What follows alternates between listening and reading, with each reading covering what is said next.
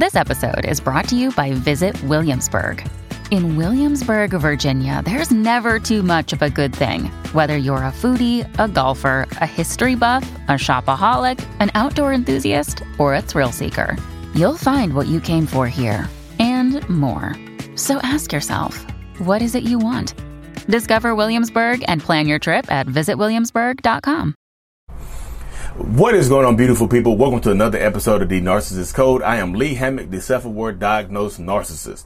If this is your first time seeing my face or hearing my voice, I use my platform to raise awareness for narcissistic personality disorder, get more people into therapy like myself, five years strong, and also validate the victims, survivors, and thrivers of narcissistic personality disorder. Um, today's episode is going to be about um, early traumatic experiences and how narcissistic people will use will use their trauma and your trauma as a weapon to get you to stay in a longer term relationship with this person.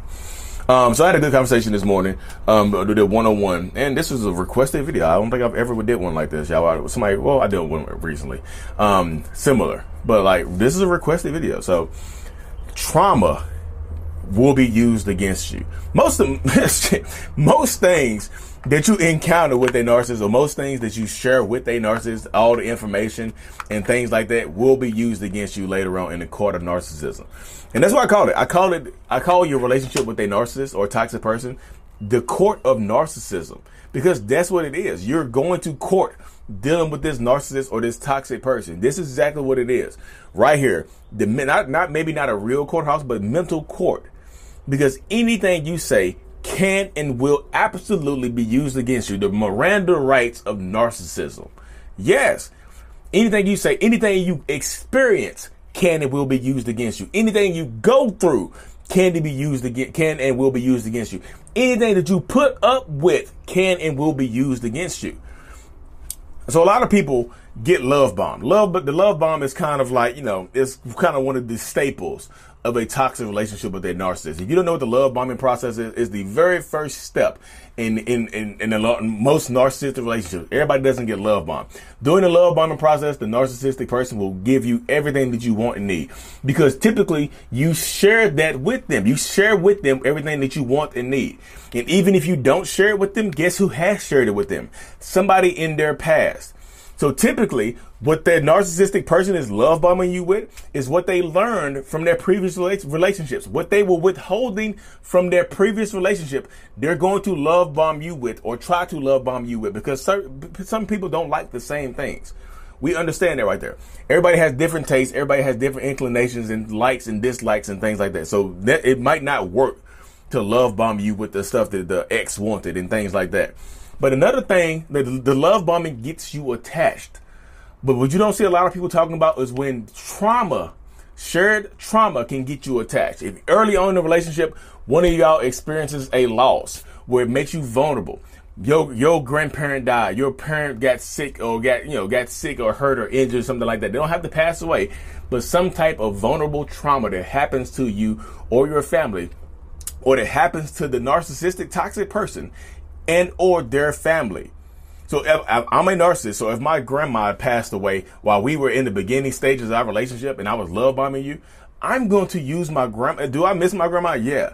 But most narcissistic people also see the passing away and that trauma or your trauma, what you're going through, as an open opportunity to use that trauma to get you closer to me. Yeah, my grandma passed away. So I can, it's like a get out, it's like a forgiveness card because I know I could use this card later on for, for some, for some forgiveness from you. For some, I can use this as an excuse to my for my behavior later on in the relationship or immediately or previous to this. Cause it, it, it's like that trauma right there can be weaponized against you. It just absolutely can. My grandma passed away. That's why I cheated on you. I couldn't, I couldn't, couldn't, contain my emotional state. My grandma, she damn near raised me. You know, my mom wasn't there, my daddy wasn't there, my grandma damn near raised me, and she passed away. So I just got to go. I just decided to go to clap some cheeks, and I was clapping cheeks loud enough so grandma might hear it and be proud of me. I don't. It's just, yeah. I'm sorry. Just, please forgive me. I, it won't happen again. I don't have, I don't have another grandma. So grandma can't pass away twice, so it won't happen again. but you have grandmas. I know that was a goofy ass example, but y'all know how my mind works. I, I gotta add some humor and some, you know, some th- some substance to it as well. But you see what people deal with when you're going through these narcissistic, toxic relationships right there, y'all. Y'all see it, you feel it, you understand it. And if y'all go through some trauma together, if y'all are like in a car accident together, or y'all go, you know, both of y'all get hurt together, or y'all have some kind of near life, near death experience or high life experience together in the beginning, that's going to bond you closer to that narcissistic person as well. That's another thing that they can fall back on. They make you feel guilty about. Let's say we get into a, a car accident together, and you try to walk away, and, you, and later on in the relationship, you try to leave me. I'm like, wow, you gonna leave me after what we've been through? We survived a, a damn car accident together. We both could have passed away, but we can't survive a little cheating. We can't survive a little lying. We can't survive a little bit of manipulation. Wow. Wow, wow, wow. I just, you know, I thought, I thought surviving and living together and surviving a near death experience carried more weight than me clapping somebody else's cheeks. Wow. Or getting, putting, putting the cheeks on someone else. Wow. I never thought it'd be this way. I never thought you would give up so easily. You see, another day is here and you're ready for it. What to wear? Check. Breakfast, lunch, and dinner? Check. Planning for what's next and how to save for it? That's where Bank of America can help. For your financial to-dos, Bank of America has experts ready to help get you closer to your goals.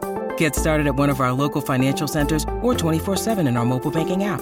Find a location near you at bankofamerica.com slash talk to us. What would you like the power to do? Mobile banking requires downloading the app and is only available for select devices. Message and data rates may apply. Bank of America and a member FDIC. How your shared similar experiences, your shared trauma or something like that can bond you together. Your grandma doesn't, doesn't even have to pass away. You know what I mean? You don't even have to be in a car accident with me. I could be in a car accident by myself and use that against you later on because most people know somebody who's been in a car accident. Your mom could have been in a car accident, so you can empathize with me. Oh, I know how that feels. I know how you feel right now. Yeah, my mom was in a car accident, and she immediately, when she survived, she started cheating on my dad. So now uh, you see how that works right there. You uh, you see how it works right there. You y'all too much empathy is not a flex. So many people are like, I have so much empathy to give around to the world. Like you, you got so much damn empathy. You just start floating off the ground. Like you start thinking too much with, your, with your empathy and it like propels you off the ground and you start, you start goddamn floating into the air with your empathy underneath you as a propeller. You're like, how are you floating over there? Like, oh, excess empathy runs through my feet. It comes from my heart and runs through my feet, and I just it propels me off the ground. I can't touch the ground. You know, too much empathy. you said, you said, but that can be used against you, y'all. It's possible to care too much because your empathy for this narcissist or this toxic person or your shared similar experiences, your shared trauma and things like that can keep you here in this toxic ass situation much longer than you need to be. I think so many people you have to understand that it, it, it can keep you in these it, it, can keep you here way longer than you absolutely need to be. And that's why I tell people all the time, y'all, don't let these people manipulate you with their trauma, with your trauma.